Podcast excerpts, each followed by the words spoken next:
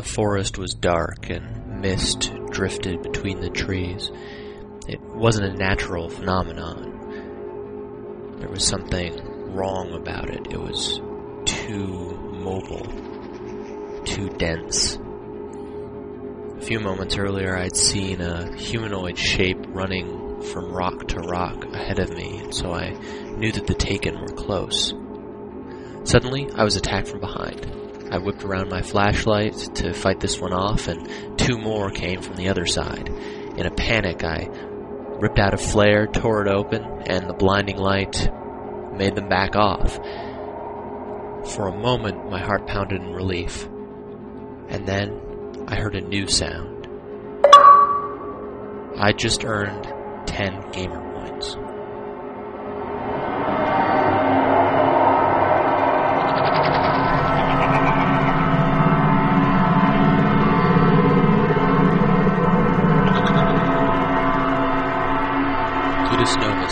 Episode 21, for March 17th, 2011. 10 medals.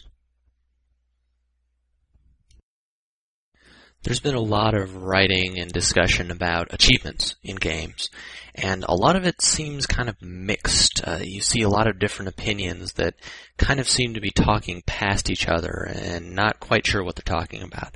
And that kind of makes sense because when we talk about achievements, we're talking about a whole lot of different things.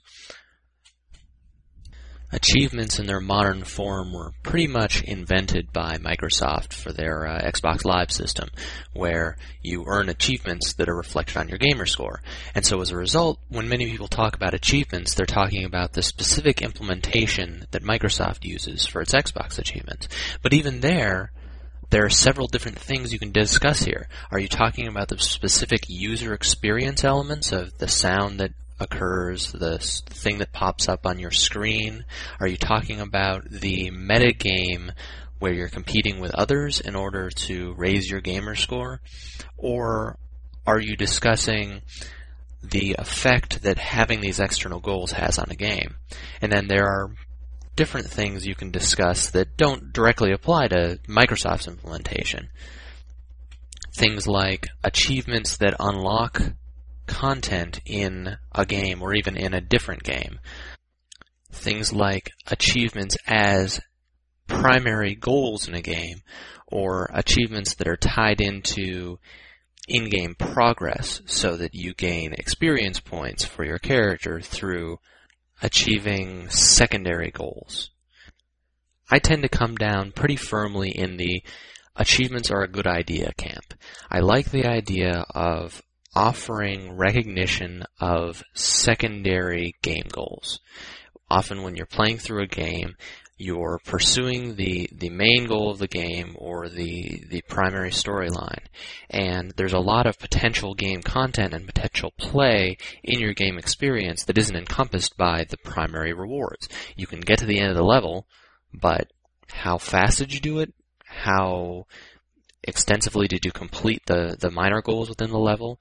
Um, did you notice a cool other thing you can do? There may be another method of play that you could use to achieve your primary goal that isn't the approach that you've been taking. All these things can be made more real and transformed into rewarded activities by constructing achievements for them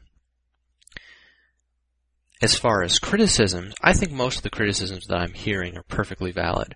Uh, the criticism that achievements tend to pull you out of the game, totally genuine. Uh, if you've got a game like my example of Alan Wake, where you have a dark, tense situation, everything is black and creepy, and then all of a sudden you hear a happy noise and a branded uh, UI overlay slides into the screen informing you that you've achieved a cleverly named achievement, that totally pulls you out of the fiction, and it, it really interferes with the artistic process that this game is doing. So as far as UI, I think that you need to be very careful about when you report achievements and how they're portrayed to the player. It isn't quite as simple as it might otherwise be. Um, I'm inclined to say, well, games should be able to just suppress that or wait until they reach uh, a calm point before they present the achievement. But consider someone who's played through the game and is going back and trying to finish up a few achievements, that player is going to want to get near immediate feedback that they've achieved something. So they don't want to have to go through an entire fight and then find out at the end that they did, or worse, didn't get the achievement they were trying for and have to retry. Um, I think that there, there, should probably be a way to either customize any uh, user interface overlays that you're using for achievement display, uh, so that you know you could color it black if it's a dark game or whatever, use a different sound. And there should be essentially two forms of your achievement overlay. One which is used for notifying the player of getting an achievement during a time which in which you don't worry about messing them up, don't worry about interfering with their play, and that can be your big platform branded or whatever thing that shows the cutesy name and so on. Alternately, you should have a, a, very small and subtle thing that you'd only really notice if you're looking for it or it, or it triggers sort of in your periphery um, that you can then go to a menu or something to check and make sure that it's the achievement you thought it was. And that one would be used for situations in which you want to avoid pulling the player out of the fiction. Um, so, but user experience elements are such a minor part of this. I'm much more interested in the the gameplay effect and the effect on the player's long-term experience rather than their immediate uh, immersion or not. Another complaint that's made about achievements is that they're they often feel sort of arbitrary, and as with many things in game design and in art in general, this is not as much a case of a bad idea as it is an idea badly implemented. You'll sometimes see, uh, heck, you'll often see achievements for things that the player was kind of going to do anyway. Um, the the most egregious example of this that I see once in a while is getting an achievement for finishing the tutorial. I think I might be guilty of this myself uh, in Babies Dream of Dead Worlds, but if you give someone an achievement for going through a mandatory part of the game that teaches them how to play the game and is supposed to be really easy to finish, that's it's like giving someone a sticker for going to the bathroom in the potty instead of on the floor. It's something that's really basic for most of the people you're going to be dealing with, and it, it's it's sort of part of the base expectation of them interacting with your game. You shouldn't go, "Oh wow, good job," for just going through your lesson. Likewise, I'm kind of iffy about giving achievements for things like getting partway through the game. Like, oh, you've beat three of ten levels? Great. You get an achievement for that. Because theoretically, you shouldn't be rewarding the pl- you should be rewarding the player within the game rather than outside of the game. Um, although that pulls into an interesting question, which is what are achievements for? There are two camps to this. The original intent that Xbox and Microsoft seem to have for, for their original implementation of achievements is they are a way for you to compare how good you are at a game with your friends. So, in that sense, and if you've got a game where the challenge lies in progressing through the game, that's a case where, sure, give an achievement for beating every level. Give an achievement for beating the game, because then the achievement is a badge that you can wear publicly and say, hey, look at me, I'm awesome. I beat I don't know, Super Street Fighter 4, whatever. But on the other hand, achievements have developed and sort of become a way of providing secondary reinforcement for goals that aren't part of the main game use case, uh, to use a software engineering term. Providing achievements for killing enemies using the physics system instead of your weapons, is an example of an achievement where you're rewarding the player for being creative with their use of the game system. Rewarding the player for achieving a goal without doing a primary action enforces a, an optional form of play and also informs the player that they can do this as a goal that is intended by the author. Um, Perfect Cell is a game by Moby Games for the iPhone, and it contains a little tag that you get on each level you complete that is no kills.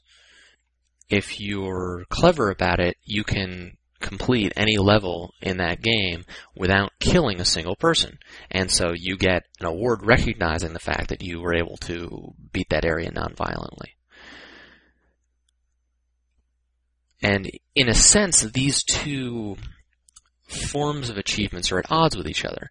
If achievements are to demonstrate your skill with playing a game, then you want your achievements to reflect the primary actions of that game. You want it to be, hey, I beat this level, or at, at its most convoluted, I beat this level with a certain amount of health remaining, or with a certain number of points. On the other hand, if achievements are there to provide a reward for things that the game doesn't reward with primary gameplay, then you don't want any of those. You want your rewards to all be secondary things. All be things like, hey, did you find the optional collectibles? Did you realize that you could use A weapon rather than B weapon to, to deal with this situation? Did you find all the alternate solutions for these puzzles? Etc., etc.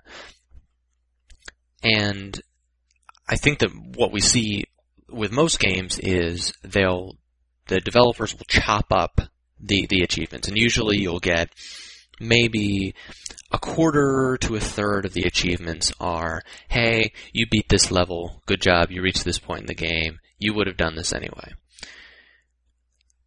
And then the remainder are secondary things. They're things that maybe the game encourages, but doesn't Uh, require, or they're things that are totally secondary, off the wall goals. I think that one thing that's important with any achievement is that it should not be able to be accomplished accidentally. So the, the, the scaling of the difficulty of achievements should be managed so that the player is never surprised that they've achieved something. They might be surprised that the game recognizes this thing that they've achieved, but if over the course of a game you're expected to kill enemies and you'll kill 2,000 of them from the beginning of the game to the end, you should not get an achievement for killing 50. Because this is something that you're just going to do. It's not something that reflects any personal skill. It doesn't reflect any particular progress in the game. It doesn't fit either of these templates. And I see a decent amount of achievements that have this problem where it's just as you're playing the game, it'll go do deep and say, hey, you achieved something, and you go, huh, that doesn't seem like much of an achievement to me. So generally, regardless of your perspective on what achievements are for and why they exist and what you're trying to do with them, you want them to be things that somehow reflect an achievement. They should be something that the player has done that deserves recognition. So either it's they've recognized something special that you can do with the system that is not part of your normal everyday interaction with it, or it recognizes actual progress within the game's story or level progression, or it recognizes extraordinary skill within the game. And it doesn't need to be too extraordinary, just, oh, hey, your accuracy is 70% on this level when the average accuracy is 50. Okay, great. That's a that counts as something that, that's cool. Maybe you can have an especially difficult one to achieve that is 100% accuracy. In addition to that, that gives more gamer points or Kongregate XP or whatever system you're using. Speaking of the whole point system, I I'm really not sure about it. The implementation that I see on the Xbox, where each game gives you, say, up to a thousand gamer points, and you can achieve goals, and it just all gets added into one lump sum that you can then compare with other people, I think that's appalling. I, I really don't like the Xbox system because it's it's setting up a comparison between you and another player, but it's so utterly mercenary because if each game can give a thousand gamer points, then the person who's bought and 100% at 10 games has 10,000, and the person who's bought and 100% at one game has 1,000, even though they've both demonstrated an approximately equivalent amount of skill. So it it serves more as how many games have you bought compared to people of equivalent skill, rather than how skillful are you compared to other players. I'd much prefer to see the gamer score represented as your total percentage of games uh, of game gamer points achieved for how many is possible with the games that you've purchased. And uh, I, I, don't like the, the very commercial nature of, of Xbox gamer points. I mean, I understand why they do it, of course, because they want to sell games, but I think that it would be more effective if it were, were a percentage as a as a game mechanic for this meta game that they've set up around Gamerscore. I'm a little more okay with how, say, Kongregate, the Flash portal, does it, because on Kongregate, every game theoretically is free and is accessible to anyone. So it, it does represent how obsessively dedicated you are to spending all your time playing Flash games, but at least it's actually a reflection of your devotion rather than your bank account. I think I've just barely touched upon the ideas of achievements, but I hope that I've given some of my feelings about it. And the most important lesson, I think, to, to internalize about achievements is that they are a bunch of different things. Achievements are everything from the metagame to how you recognize secondary goals to the user interface you use to present it. And if you're going to say things like, oh, achievements suck, make sure that you say what about achievements suck.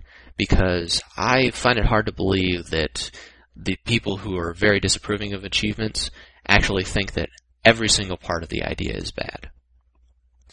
Please comment at ludusnovus.net if you have anything you'd like to add, if you vehemently disagree with everything I say, or if you've just got a funny story of how an achievement interfered with your game experience. Otherwise, I will talk at you again later. I intend to start getting these out on a slightly more regular schedule. We'll see how that goes because I know I've said that before. Ludus Novus was created by Gregory Weir. It's available under a Creative Commons Attribution, Non-Commercial, Share-alike license, which means you can do what you want with it as long as you don't make any money off of it and use the same license. And the music for this episode is The Temple by Out of Orion, available on Jamendo.com under that same license. See you later.